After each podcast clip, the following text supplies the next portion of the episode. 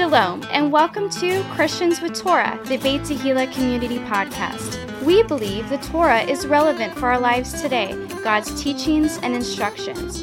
You may very well be part of the first generation to be born again, filled with the Holy Spirit, and have the Torah, a Christian with Torah. Join us as we honor the living God through the study of His Word, topical conversations, and interviews with special guests. Please welcome our hosts, Pastor Nick Plummer and Ryan Cabrera.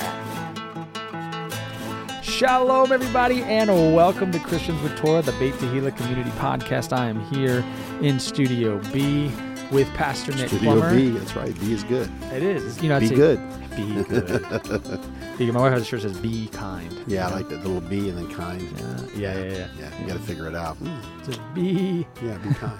The B movie. Yeah, exactly. So, uh, welcome to Christians with Torah. Thank you for being here. If this is your first time, uh, Christians with Torah is what we are. We're Christians, which means we believe in the basic Christian doctrine. We believe uh, in Jesus, the Messiah, the Son of God. We believe that He came, He was, uh, He lived, He ministered here on the earth, that He uh, died, and God raised Him from the dead. Okay, so again, basic foundational Christian doctrines, and on top of that, we believe that the whole Bible, from Genesis to maps, from end to end is relevant to believers today. And that includes the Torah, the so called law, what really is the teachings and instructions of God. Good fathers instruct their children.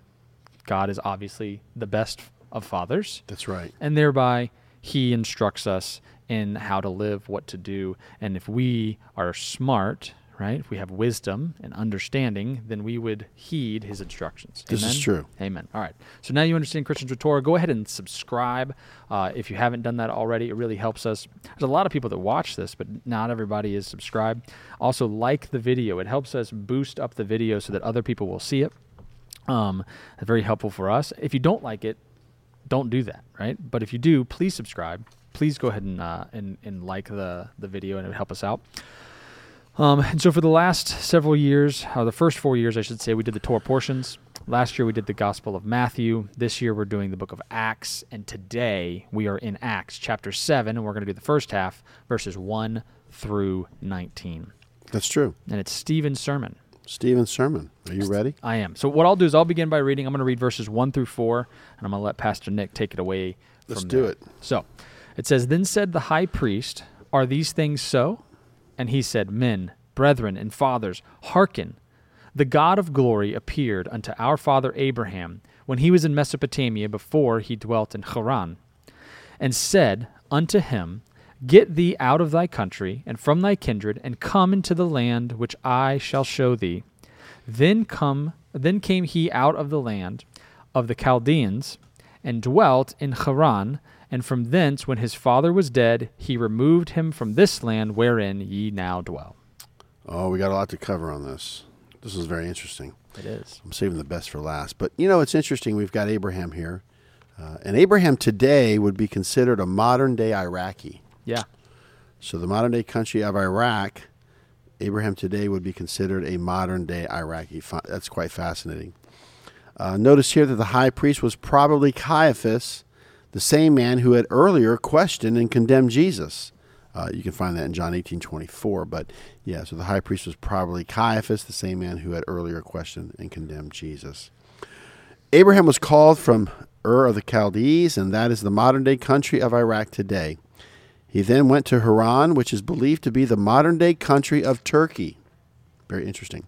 You know, the seven uh, churches in Revelation were, are found in Turkey.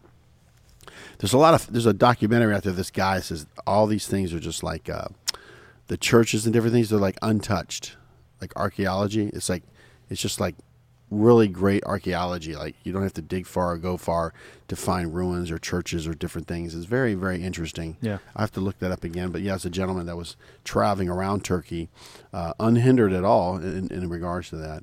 Um, so this goes on to talk about, and said unto him, of course, in verses 3 and 4, Get thee out of thy country, which is a reference to Abraham, and from thy kindred, and come into the land which I shall show thee. Then came he out of the land of the Chaldeans, and dwelt in Haran, and from thence, when his father was dead, he removed him into this land wherein ye now dwell.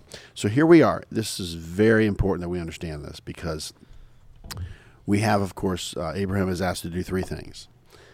he is, of course, asked to, uh, you know, he's actually asked to come out of the country. He's asked to go away from his relatives and his father's house. It's kind of a picture of all of us in our Hebrew roots. You know, we he pulls us out of our families, and he says, "Okay, this is what I want you to do. This is where I want you to go." And then he shows us like the land of Israel, and so we make visits and do things, and so we can see that going on, which is kind of cool.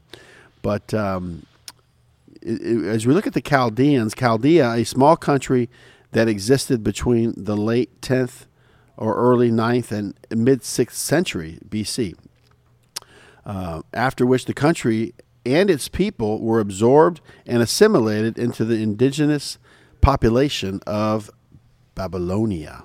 Babylonia. Interesting. So the Ur of the Chaldees, or the Chaldeans, they were absorbed into Babylon, Babylonians. Now Haran, Abraham's father, it's kind of interesting. You have a Haran, which is a place, and then you have Haran as the father. Haran, Abraham, Haran, Abraham's father's name is Terah. I'm sorry, Terah. Yeah. So Haran. Haran is Abraham's brother.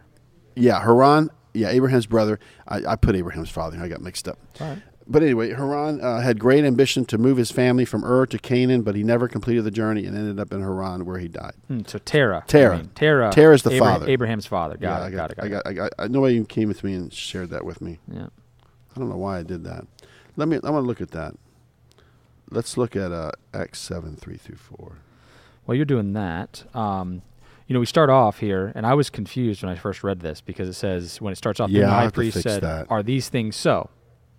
At the very beginning in verse one, and so what we're talking about is at the end of chapter six, everybody's accusing him of saying all these blasphemous things against the temple, right, and against Right. against Moses. That's true. But then it says, and he said. So I was thinking, like, then the high priest said, Are these things so? And he said, I thought this was the high priest that started off with men, brethren, fathers, hearken, you know, all Right. these. But this is actually Stephen that's saying this. Stephen's, you know, beginning a sermon, and he's the one talking about Abraham and Ur and all that kind of stuff. You have to fix that.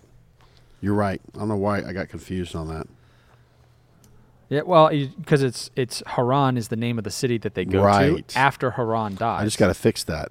So I was confused about that as well. Is there any relation, and maybe you could put this in the comments for us, is there any relation between Haran, the city that Terah uh, ends up taking his family to, and Abraham, right, after the death of his son Haran? Is there any relation to the name of the son Haran and the place Haran? That's interesting.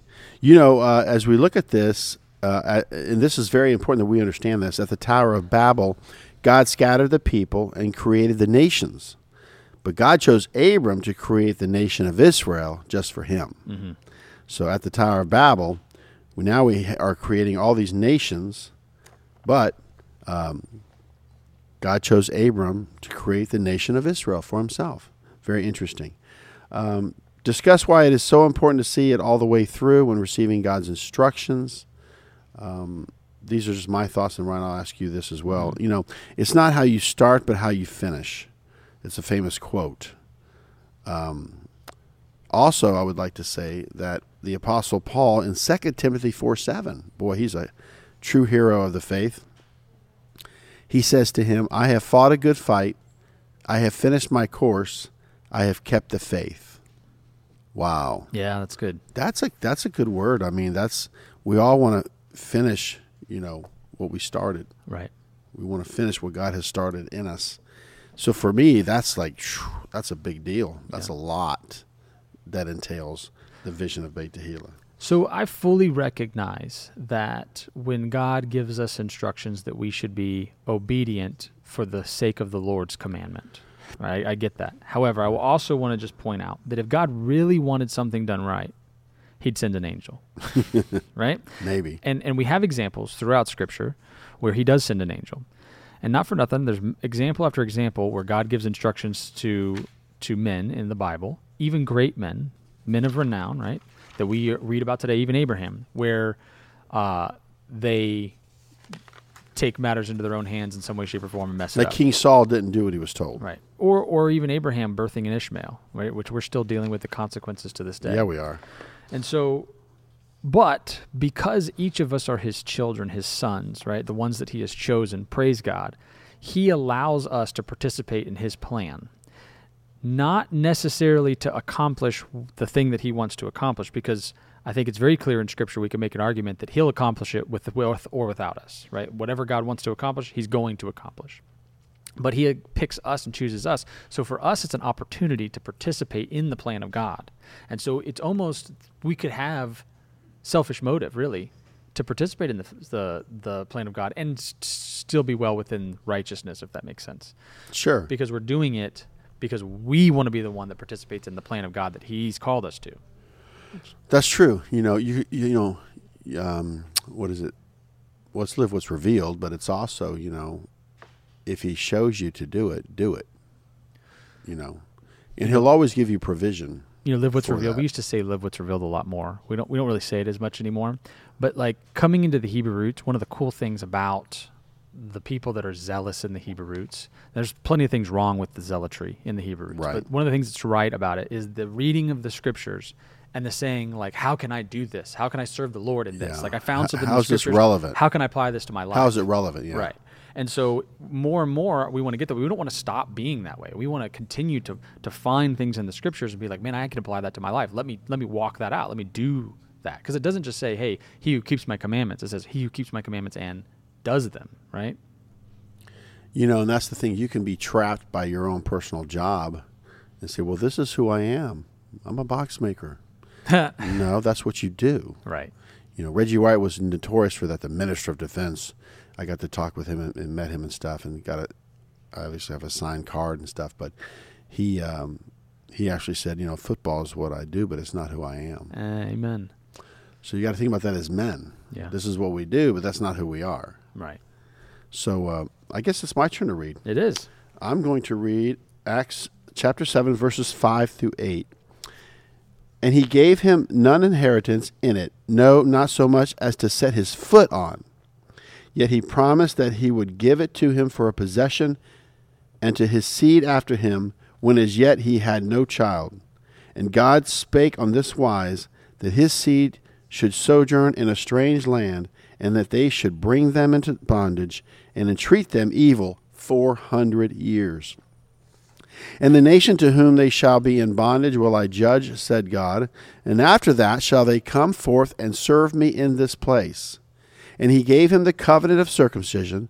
And so Abraham begat Isaac, and circumcised him the eighth day. And Isaac begat Jacob, and Jacob begat the twelve patriarchs. Man, there's a lot in those verses. Whew.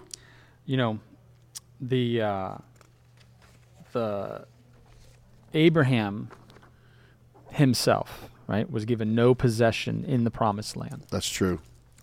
not even the length of a foot. I know. That's nuts. showing that God was working even when a temple did not yet exist. Right. Right. These promises. Um, and so, and he also prophesied, prophesied to him 400 years is the time that the children of Israel spent in Egypt. Right. Or, bet- or really more accurately, right, between the time of Abraham receiving the promise and getting coming out of Egypt is 400 years. Right. I believe. That's a good point. Um, but here's here's something I, I want to bring up real quick. Let me find Matthew, um, chapter 22. Um, okay, so the Sadducees come and they confront Jesus in this account in Matthew chapter 22 and verse 29. It says, "Answered uh, Jesus answered and said unto them." Because they had said, therefore, in the resurrection, whose wife shall she be? This is where he's, they're confronting him about Oh, yeah. whose wife, right? And he says, Ye do err, not knowing the scriptures, nor the power of God. now, that doesn't make sense, I think, to most Christians when they read that. You err, not knowing the scriptures, nor the power of God. He says, For in the resurrection they neither marry nor are given in marriage, but as are as the angels of God in heaven. I don't really like that verse. I think that was added later, you know. I just choose whichever ones I decide which were added later. Okay. But then he says this.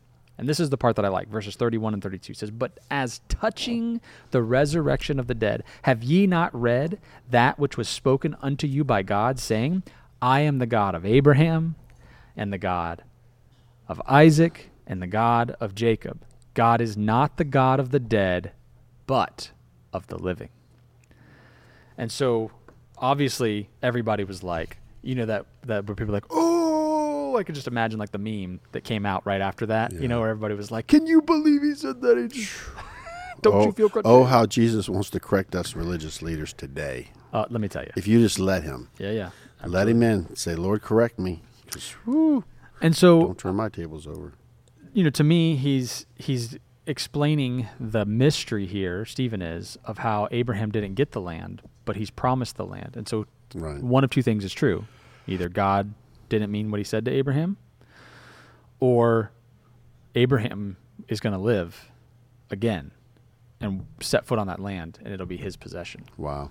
Which I think will be pretty cool. So, verses 7 and 8 And the nation to whom they shall be in bondage will I judge, said God, and after that they shall come forth to serve me in this place. And he gave him the covenant of circumcision, and so Abraham begat Isaac and circumcised him on the eighth day, and Isaac begat Jacob, and Jacob begat the twelve patriarchs. A couple notes the Jewish rite of circumcision, like Israel's regular sacrifices and annual feasts, was intended to be a very meaningful event. As with all religious rites or rituals, circumcision was designed to serve as an outer symbol of an inner reality. Those who participated thoughtfully would be reminded of the profound spiritual truths. So I would compare this to baptism, right? That's the sign of Abraham is circumcision. Right. And then what's the sign of the Mosaic covenant, Pastor Nick? Oh, it's the Shabbat. It's the Shabbat, Sabbath. the Sabbath. So if you want to be in covenant with God, then there are symbols of the covenant. Now, does that nullify the covenant if you don't have the symbol? Not necessarily. But, you know, why wouldn't you want to be marked by God? Some of the Jewish sages say that when Joseph brought his brothers near to reveal himself to them, he showed him his circumcision. Yeah. Yeah, that's an interesting cultural think- differences but today. I think, I, but I, but if I'm not Hey, I'm mistaken, I think the Egyptians did circumcision. I'm not sure though. really? I believe so. I believe there was something along the lines of that they did circumcision too. Of course, yeah. But what school of thought is that? Yeah, I don't That's- know. I don't know. I don't know either. Did they find some old foreskins? I don't know. I don't think Petrified. so. Petrified. awesome. You heard it here first, folks. I'm just saying, it makes things that make you go, hmm. Yeah. Now, I, I want to mention that uh, the there is a spiritual and a physical to every reality, and that same goes with circumcision. And if you had to prioritize one over the other, right, just like with baptism, being born again in the spirit or being you know actually physically immersed in water which one would you want to prioritize right it's the same thing with circumcision there's circumcision of the heart and circumcision of the flesh circumcision of the flesh is an outward symbol of an inward occurrence just Right. like with baptism That's true. all right You're so I'm- covering a lot of, you know, Stephen's uh, sermon's pretty good. it is i'm going to read uh, about joseph now that we yes, we've Abraham, Isaac, Joseph. Jacob, and Joseph. And for those of you following along, uh, I'm going to read verses 9 through 13 of chapter 7 here in Acts. It says, And the patriarchs, moved with envy, sold Joseph into Egypt, but God was with him, and delivered him out of all his afflictions, and gave him favor and wisdom in the sight of Pharaoh king of Egypt. And he made him governor over Egypt and all his house. Now there came a dearth over all the land of Egypt and Canaan, and great affliction, and our fathers found no sustenance. But when Jacob heard that there was corn in Egypt, he sent out our fathers first. And at the second time Joseph was made known to his brethren, and Joseph's kindred was made known unto Pharaoh. Oh, man, this is a treasure. I love Joseph. Oh yeah. That's my second son's middle name, Joseph. Nehemiah Joseph. Yeah, Joseph is powerful, man. The Joseph history contrasts how the patriarchs were blessed by the brother whom they rejected. Israel's rejection of God's chosen leaders is a theme that runs throughout Stephen's speech, culminating in the rejection of Jesus. Wow, that's powerful. What a, what a vacuum we have, a need for real leadership today. Who are our heroes? Where are the heroes of today? Um, we're right here. what are you talking about? That's true, but I'm just saying. If you can't find one, you got to be one. Wow, the Joseph history contrasts how the patriarchs were blessed by their brother whom they rejected. Wow. Yeah, it's funny too because he, he this is like a, like a like a little phrase that he uses to try to summarize the whole story of Joseph, you know, I know. and it's like, you know, That's amazing, though, if you ask me. When you really think about it, he's got all the nuts and bolts in his sermon. he man. does, he does. For I'm sure. impressed. I mean, is. The guy doesn't have some. Scroll. I don't think he had a scroll or anything in front of him. No, it's good summary. I think he's just preaching, man. He is. He knows the word. he is. Um, God was with Joseph and delivered him out of all his afflictions. God's presence with Joseph in Egypt shows that God can bless those outside the promised land. Amen. You know, many are the afflictions of the righteous, but the Lord delivers them out of them all. That's in the Psalms. But it's a very powerful word because within that psalm, though, it says, No bone shall be broken. So it's kind of, he's like the perfect sacrifice. So our afflictions are because of our fallen nature. But because of the Messiah, no bone will be broken. That's found in the psalm. I thought that was kind of interesting. Many are the afflictions of the righteous, but the Lord delivers them out of them all. If you look up that word afflictions, it's bad. That's Yeah. all I can tell you. It doesn't matter what it is, it hurts. It's bad. Yeah. It's bad, bad, bad. Um, when you talk about this word dearth, it is the Hebrew word um, Greek word- limos. Greek word, right? Limos, yeah. It means famine and hunger. Okay. Now there came a dearth over all the land of Egypt and Hanan and great affliction, and our fathers found no sustenance. But when Jacob heard that there was corn in Egypt, he sent out our fathers first. You know, first reading the Bible, I'm thinking corn, corn. No, it's wheat. It's a grain. Yeah, grain. It's grain. So when Joseph first noticed his brothers who came to get grain, he knew them, but they did not recognize him. Here's something I was thinking about. It just occurred to me. No, we didn't really discover corn until people came over to the um, the new land, right? The corn that we know of today, and discovered it from the Native Americans. That's what I'm thinking. so when it says corn here, it li- just means the word for grain in old, Right. you know, like King That's James true. English. That's true. Just like the word meat doesn't mean Right. like I know. the flesh of an Oh, animal. man, meat. meat. is just food. Right. Meat is the well, meal, Right. meal offering, grain. It's all grain. Meat is grain. Corn is grain. So you know, it's interesting today. You know, um, and of course it says in Acts seven thirteen, and at the second time Joseph was made known to his brethren, and Joseph's kindred was made known unto Pharaoh. We are witnessing today the restoration and the regathering of the two houses of Ephraim and Judah. We don't have to go to these references, but I want to list them for you. In Isaiah chapter 11, verses 12 and 13, we have Ephraim and Judah mentioned. Hosea 111, the house of Israel, the house of Judah mentioned. In Ezekiel chapter 37, verses 16 and 17, the two sticks become one, Ephraim and Judah. And of course, in Zechariah chapter 9, verses 13 and 14, we have the mention of Judah being the bow and Ephraim being the arrow being shot out. So that's pretty cool. So Judah and Joseph have uh, two of the longest blessings given by their father Jacob in Genesis 49 verses 8 through 12 is Judah, and then 22 through 26 is Joseph. There's like four verses. Pretty uh, expound on that pretty well. It's pretty neat to see and read those as well. Joseph has a lot of portions in Genesis. I think he's got more mentioned about him than any other chapters, any other person, if I'm not mistaken, or something along those lines. But yeah, Joseph is a main character. The house of Joseph. And the Apostle Paul was from the tribe of Benjamin. So where was he going? To the house of Joseph, to the church, to pull out a people for his name's sake. Because Benjamin was just returning the favor of surviving the famine and getting all the blessings from Joseph, you know, the extra clothing and food and different things that Joseph gave him because he was the little brother. But uh, I do find it interesting how relevant it is the fact that we know that Judah's our brother, but they're discovering that that that we are somehow related, that we're family. You know, they even recognize Ishmael as their brother. So, what better to recognize Joseph as your brother than Ishmael? I mean, to that No degree. doubt. I mean, we're not going to. We don't want to bring them harm. We believe they have a right to the land and to building communities and having their lives. Amen.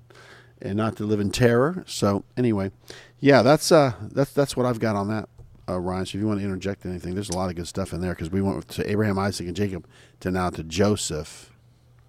That's Yeah. pretty cool. It's all Well- building up. the I think it it bears witness to the fact that these apostles, right, and and Stephen's not an apostle, but Stephen is a uh, man They're like the first deacon, maybe of honest report, right, serving. filled with the Holy Spirit and wisdom, is what the Bible says about him. And so he has a good witness, and he's filled with the Holy Spirit. I think this is, is an important note. And so, That's true. even the story I think about that we read in chapter six, I say the story, the account we read in chapter six about how they chose, um, you know, men, including Stephen, to take care of the widows, uh, was really just a context to show like how awesome Stephen really was, right? That he's a servant, that he's of good report, and all these things. So now that he's giving this history, I, it's funny because I think people associate Stephen with like the church, but Stephen's. I mean, we're talking about Jewish stuff here, Yeah. and we're giving Jewish history here, and it's not just providing the Jewish history just for context for the, the yeah, religious he'll leaders. he'll be the first martyr in the New Testament. Yeah, but right, but he's a Jew, right. so it's it's important I think to just recognize that. That's all. Well, that's awesome. So here we go. It's my turn to read now, right? Uh, yeah. Okay, uh, I'm going to read Acts chapter 7, verses 14 through 19. Joseph reunited with his father Jacob. Then sent Joseph and called his father Jacob to him, and all his kindred, threescore and fifteen souls. So Jacob went down into Egypt and died, he and our fathers, and were carried over into uh, Shechem uh, and laid in the sepulchre that Abraham bought for a sum of money of the sons of Emor, the father of Shechem. But when the time of the promise drew nigh, which God had sworn to Abraham, the people grew and multiplied in Egypt, till another king arose which knew not Joseph. The same dealt subtly with our kindred and evil entreated our fathers, so that they cast out their young children to the end they might not live. Hmm. All right. So in regards to Abraham buying the sepulcher of the sons of Emor, the father of Shechem in the Old Testament, it shows that Jacob bought a parcel of a field where he spread his tent. Now, now you you have here on the note Abraham buying the sepulcher, right? Yeah, that's true. Yeah. But it's this is the sepulcher of not from this is from uh, the Machpelah, right? Well, if you just look at the reference of it, if you go back and look at it, it's kind of interesting. Um, Because Jacob buys a field in Shechem, Abraham buys a field in Hebron, right? Or buys the cave and the field surrounding it in Hebron. Yeah, that's true. But the, you like I said, you got to go back and look at it because let's see where he goes in here, and just so you understand. Uh, doo, doo, doo, doo, doo, doo. So then, at the hand of the children of Hamor, Shechem's father, for a hundred pieces of money, and this is found in Genesis thirty-three nineteen. Uh, and this is where Joseph was buried. It seems that Stephen is using the name of Abraham to refer to all of Abraham's family or descendants, including Jacob. Got it. Another possible explanation is that Abraham had earlier bought the same piece of land when he built an altar in Shechem. Also possible. But Jacob later, later had to repurchase it, just as Isaac had needed to regenerate his rights to a well that Right. Abraham had earlier bought in Beersheba. Um, Right. which makes sense Um, Yeah. because we're we're referring to the seed of Abraham, and that includes Isaac and Jacob. And Jacob buys this field, and there's a whole, you know, in Genesis 33, you can find the account uh, of him buying the field. That's interesting. Now, uh, verses 17 through 19. But when the time of the promise drew nigh, which God had sworn to Abraham, the people grew and multiplied in Egypt.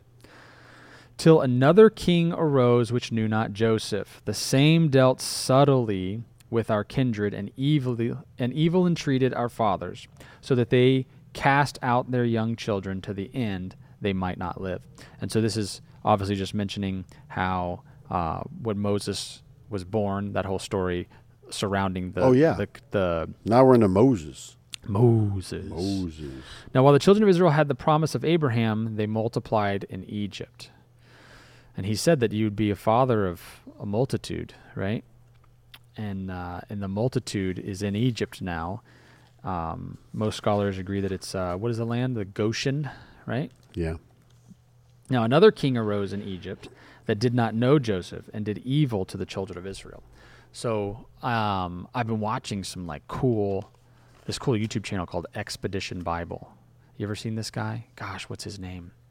Expedition Bible. Anyway, so he does a great job of doing biblical archaeology videos and just kind of taking um, uh, taking kind of the history and then overlaying it uh, on top of of the the Bible stories and showing you like, see, here's this in the Bible, and this is why we know that this is is this place. Joel Kramer is his name. His YouTube channel is called Expedition Bible. K R A M E R. K R A M E R. Yep. I think I've sent you something from him before. I'll, I'll check it. I'll be interested in that. And uh, but he goes around the land, man, doing all these cool videos. He just did one on um, Abraham's altar in Mamre. I think was his latest video. I watched it. Um, but the where was I? I was just I got myself sidetracked there looking up his name. Um, okay, so the king that arose in Egypt, there's uh, Thutmose the second, right? Thutmose the third. There's all these these pharaohs. So they've there's become like remember how it used to be there was confusion. Oh no, it's Ramses, and when everybody kind of says no, it's not. yeah, Ramses. yeah, yeah. In recent kind of scholarship, they've they think they've narrowed it down because they went through and they had to find out like one of the things that they know about this pharaoh. Uh, hate, I think it's Ah- Ahotep, something like that. I don't know. It's an Egyptian name, the second Right. that he could not have been succeeded by his firstborn son. Because what happened? The firstborn son of Pharaoh was killed in the plagues. Right. And so they did that whole the whole bit. Um, and they've gone through and they found what they think is in the right 1450 BC. so like Pharaoh's like a title. Pharaoh is a title, but they think they found the Pharaoh Oh, of the. Exodus, who it is. Oh, that's deep. it is deep.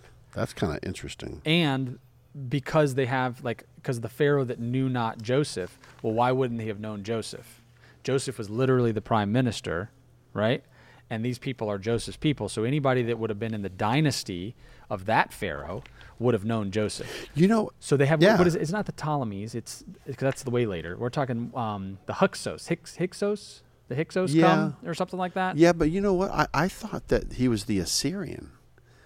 so i think that's who the, the, Assyrian, and this is where the Antichrist is supposed to come. He's supposed to be an Assyrian. right right right So right. this guy, the Assyrian, somehow got power. And so I think that's true, and I think it's the And I- that's the one who. That's the one that caused harm. yeah, but I think that's. I think they fig- Go watch his channel. He's got All, a, a video saying- on it. Well, it's like the whole dynasty thing, you know. Right. Where It's does a the new dynasty. Where does the dynasty begin and where does it end? Like the Hasmoneans, you know, just like um, the Maccabees, you know. Right. Herod put an end to the Hasmonean dynasty.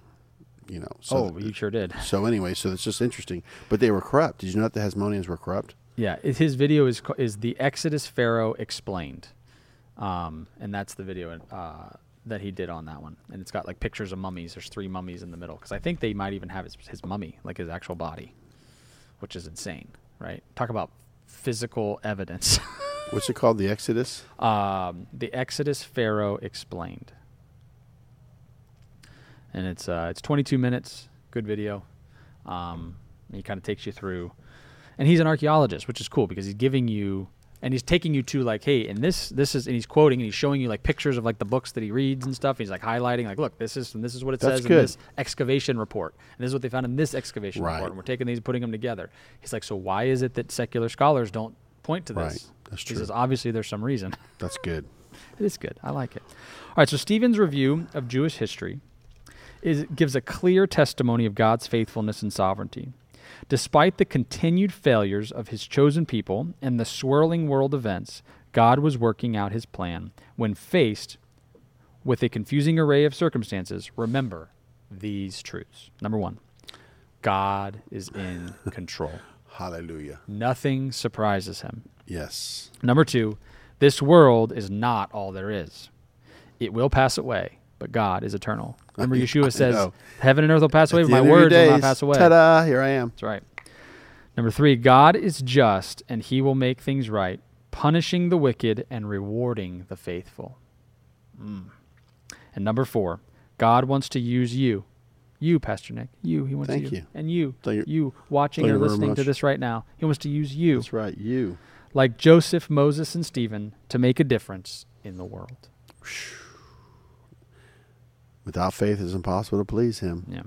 I Do think you- those bullet points speak for themselves. Do you It's good. believe? Yeah. Do you believe in what you're doing? hmm I think this is uh, this is really good. I mean, think about it. We go from Abram to Abraham to Abraham, Isaac, and Jacob to Joseph.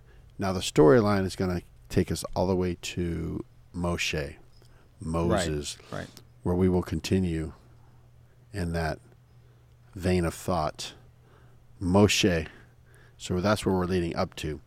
It's a real synopsis of uh, biblical history here. I'm, I'm pretty impressed with Stephen, to say the least. This guy was learned. Oh yeah. I'm just saying. Even if he was a Hellenized Jew, the guy was learned. Yeah. He was smart. Well, he couldn't have been that Hellenized. He had some academics. I mean, I think the Hellenistic Jews, when we say Hellenistic Jews, I think it's confusing because we think of Jews that are secular and have forsaken God. That's what I think of when I think of a Hellenistic Jew. You know, um, because like I was reading last, you know, one of the in the chapter six notes that we did, and it talks about the Grecians being Hellenistic Jews from the diaspora, and I was like, well, that could be confusing because like, would we consider the Apostle Paul a Hellenistic Jew from the diaspora? He was born in Tarsus, right? That's clearly the diaspora, and he's Yeah, I a guess you Jew that grew up in a Greek You, you have to break it down philosophy and- and- town. and look you at it. That's what I'm saying. So like when you say it as a label, it, I think it means one thing to some people and one thing and another thing to other people. Yeah, it's, especially if it's scholarly, you know. Right. You're you're being like a scholar and you're just saying some things which which are relevant, which makes sense, but then if you break it down, you're like, well, I don't know, maybe it could be like this or that or It was like when you hear scholars talk about like the Levant, and you're like the land of Israel or Palestine. Israel. Oh, know. Let me spell it for you. I S R A E L. Israel. I know. Sorry. My daughter was doing a project about, about Mesopotamia, the Fertile Crescent and all Yeah, that. yeah, yeah. yeah. And the word Palestine came up. I said, we're not putting that in the report. and she said, okay, Daddy. So, Palestina. yeah, Palestine. Philistine. You know what it is? They made that part of the Fertile Crescent, Palestine. it's funny too because in the Hebrew roots too. That's like, part of the Fertile Crescent, Palestine. like I'll hear like in regular Christendom, right? They have this word Pentateuch, which is just a weird word to me. I get it. it That's means, in the Strong's the first Concordance. five. Yeah, the first five, the Pentateuch. I get it. If you look it up in the Strong's Concordance, that's what it says, or the Decalogue.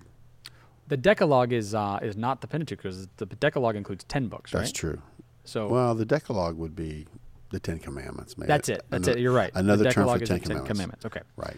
The whereas the Pentateuch would be the first five books, right? The books of Moses, aka the Torah, right?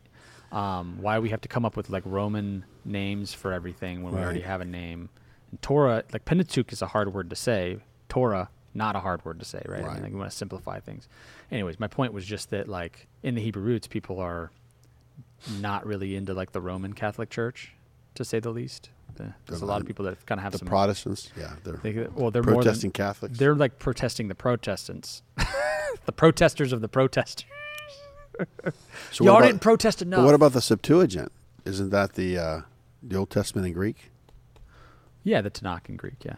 So, but that's I mean, the Septuagint is is um, It's the Old Testament, the whole Old Testament, right? Right, it's the In whole Old Greek, Testament, yeah, correct. That, that's called the Septuagint. yeah, the 22 books of the Old Right. Testament, right? But it's really 39. yeah, What's funny is it's the 22 books is the same as our 39. It's the same content, just split up differently. right. Interesting. All right, little what two points did you get out of Acts chapter seven, verses one through nineteen, Ryan? So my first point was that both Yeshua and Stephen used the patriarchs to describe God's faithfulness. And here we are today, and there they were then, right? Uh, with Abraham, Isaac, and Jacob having yet to be resurrected. So, the fulfillment of the prophecies f- given to Abraham, Isaac, and Jacob have only been fulfilled in part Right. And thereby we look forward right even the even the messianic prophecies have only been fulfilled in part and we look forward to the fu- full fulfillment the fullness Right. of what god is going to do with them That's good. and uh, i would also say that my second one would be when faced with persecution for your faith turn to the word of god and use that because we could kind of come up with our own words, right? But at the end of the day, what does God say? I That's think true. that's that's my second point. That's really good. I uh, I use one of the bullet points here. Um, number one, Stephen's review of Jewish history gives a clear testimony of God's faithfulness and sovereignty. Right? Because as he's telling the story, it's being played out, right? That's right. So his his clear testimony of God's faithfulness and sovereignty. And number two, I just have to throw this in there because it's so important. The house of Jo- Joseph, the house of Joseph, Ephraim, is being united with the house of Judah today. I want to culminate that because as he's putting all this together, leading even up to Moses, we have to remember that uh, this is all a family tree that God wants to unite in the last days. So the house of Joseph or Ephraim is being united with the house of Judah today. So this whole genealogy thing of the family of Israel is being reunited, Amen. which is kind of cool. It's like a continuation. Well, what happened to Abraham, Isaac, and Jacob, and Joseph, and Moses, and Ryan? What happened? Here I am. That's right. I'm grafted in. I'm in. It's awesome. I'm in. Let's pray us out. All right. Father, we want to thank you for Stephen. We want to thank you for the first martyr. He gave his life. He gave the most ultimate message, Father, that was so true, and they tried to kill that message. But Father, Stephen's words are still true today, and the the whole history of Israel and the history of your redemptive plan, Father, is being played out right now, even as we speak on this microphone right now, Father. So we thank you for Stephen. We just give him our love and just tell him how much we appreciate him for being a true martyr, a true man of God, a true son of God. May we reflect that in our life as well, Father, that we will not love our life even unto death, and that we will tell the truth. And we just ask all of this in the name of Yeshua of Nazareth. Amen. Amen. All right. Well, listen, keep the conversation going in the comments, questions, anything like that. Put them in the comments, especially on YouTube. Uh, helps us out there. And then uh, if you wanted to email me personally, uh, you can reach me at ryan at topraise.net. Uh, stay in touch. Love to hear from you. Stay blessed by the best. Bless you guys. Have a great week.